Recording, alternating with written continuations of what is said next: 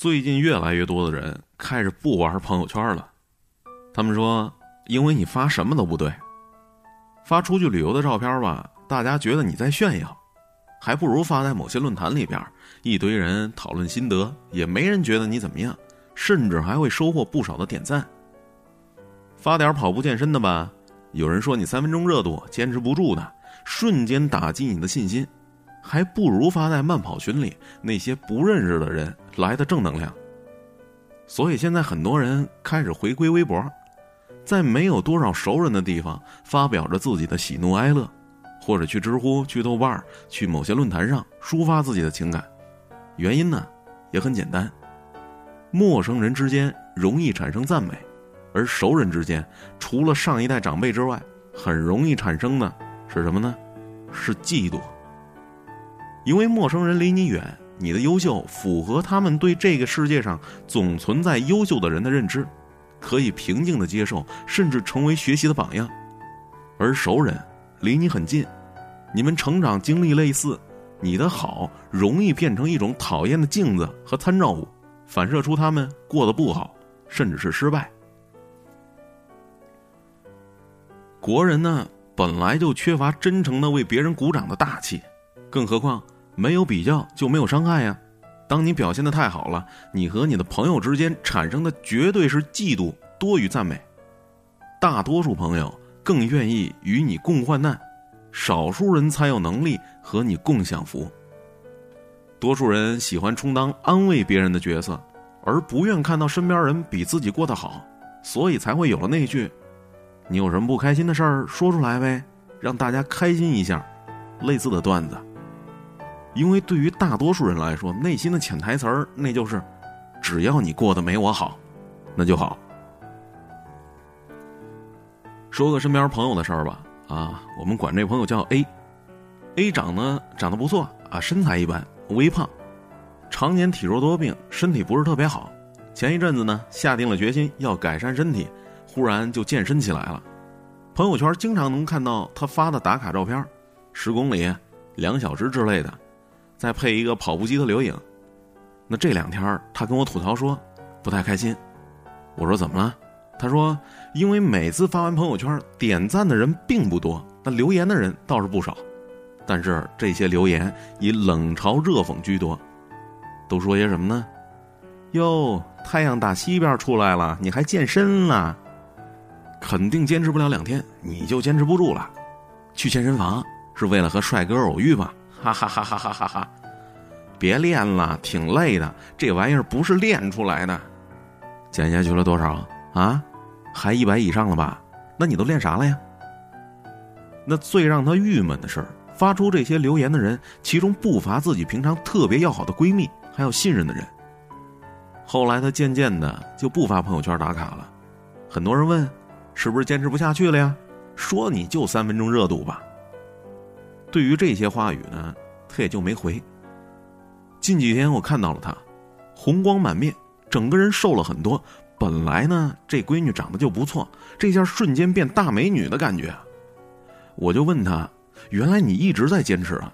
他说：“是的，别人越是不相信自己，自己越要努力。身体是自己的，也没必要天天展现给别人看。”他说：“当你发自己好状态的时候。”大部分人是冷冷的、漠然不感兴趣的，一部分关系不错的朋友会用段子来挖苦你，让你哭笑不得，也说不了什么。大部分时候，没有人愿意看你过得好，更没有人喜欢看过程，所以，也就没什么可发的了。再后来，他发了一张身着马甲线在户外跑步的照片，美的不像话。朋友圈那些说风凉话的人再也没有留过言了。我想要和你分享一份喜悦，却被看成了是一种炫耀，这确实是一件让人感觉到落寞的事儿。那说另外一个故事吧，前同事辞职前专心在家考公务员，连续两年都没考上，每次考完时到单位都有人热情的跟他打招呼，然后问上一句：“考上了没啊？”同事一般都非常郁闷，又非常实在的说：“嗯，没有，差了几分就。”那对方呢也就安慰说：“啊，没事没事明年继续考呗，两年之间，各种同学同事都超级关心他考试的事儿。直到去年，他提出了辞职，因为考上了。结果那年成绩公布之后，往年经常关心他的那些同事朋友们，没有一个再问他了。做了公务员以后，他生活变得稳定了很多，也有了个小孩儿，成家立业，幸福美满。我替他高兴的同时，有次跟他聊到考公务员的事儿，他说特别艰辛。他还说了，其实他早就发现了，以前他的同事比他都着急分数什么时候能出来，每次都切切的关心询问，其实并不是真的想关心他，而是他们早就知道了没考上，所以一个个凑上来看他笑话。当他真正考上了，没笑话可以看了，自然就没人问了。没有人真的关心你是不是考上了，他们关心的只是你天天在努力，天天在学习，却没有结果的样子。我就跟他说：“啊，人性有时候就是这个样子，没办法啊，不怪别人。既然他们不喜欢，那么别控制，狠狠的秀你的幸福吧。”再说另外一朋友的事儿，这朋友呢，我们管他叫做 B，之前一直是一大龄的。单身女青年，每次同学聚会，她都特别不愿意去，不为别的，就是有几个不知趣的老同学，每年都问同一个问题：有男朋友没啊？啥时候结婚呢？你要敢说没有，他们就会开始一次次的长篇大论，说女孩不要要求太高，是时候该结就得结，挣再多钱，读再多书有什么用啊？在社会眼里，你还是个 loser。这些话。让人听了真的很烦。后来 B 就结婚了，因为身体一直没调理好，结婚三年一直没生小孩。那这帮同学同事就开始整天问他什么时候要小孩啊，比他亲妈都关心他为什么不生孩子。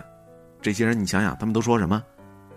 结婚了就得赶紧要小孩啊！你都多大岁数了？高龄产妇危险多大？你知道吗？哟哟哟，还没玩够啊！咋就这么不着急呢？哎，你老公是不是身体不行啊？我认识个老中医，要不你俩检查一下去。B 的脾气还真是好，也笑呵呵的，不怎么说话，也就过去了。我说要是我，我早就炸毛了。生不生孩子关你什么事儿啊？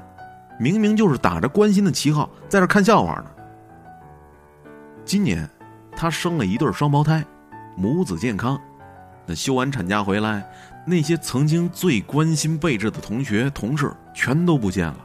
对了，啊，也不能在朋友圈总发小孩照片，人家烦着呢。末了呢，他总结了两句话给我，让我颇为震动。说，关心是因为想嘲笑你，不关心是因为嫉妒你。听了上面的故事。这里边有你的故事吗？看完这些满满负能量的感觉，别说是我们把别人想的太坏，或者是交友不慎，想想你自个儿小时候，是不是自己迟到的时候盼望着大家都迟到，这样会少受一些处罚呀？自己得到了三好学生，盼望着别人不能得到小红花，自己名列前茅的时候，巴不得大家都考试发挥失常。人性，总有阴暗面。跟是谁没关系，不必上纲上线，知道了就好。人有的时候是种很矛盾的生物，自己好的时候呢，怎么样都可以；自己不好的时候呢，恨不得拉身边所有人都下水。林肯公园乐队关于他们专辑的纪录片里，成员们就说了：人们不会管你在创作专辑当中遇到了多少困难，付出了多少努力，多少天失眠。长了多少斤？他们只关心你的作品。所以，如果你觉得朋友圈里满满的都是恶意，不管发什么都有人不爽，那么，你想要别人由衷的替你高兴吗？不妨发一下下面的内容，你试试。发什么呢？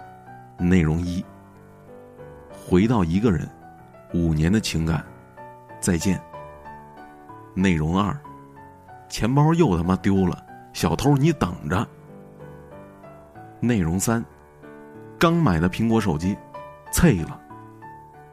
你试试，只要你把上面这三条信息发任意一条到你的朋友圈，保准很多人给你留言，安慰你，给你宽心。好了，嗯，祝你成为一个有能力给予正能量的人。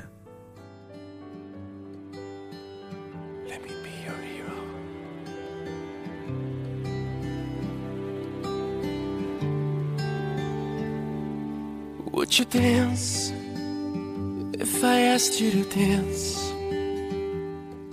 Would you run and never look back? Would you cry if you saw me crying? And would you save my soul tonight? Would you tremble if I touched your lips? Or Would you laugh? Oh, please tell me this. Now, would you die for the one you love? Hold me in your arms tonight. I can be your hero, baby. I can kiss away the pain. I will stand by you forever. You can take my breath away. Would you swear that you'll always be mine? Or would you lie? Would you run and hide? Am I in too deep? Have I lost my mind? I don't care, you're here tonight. I can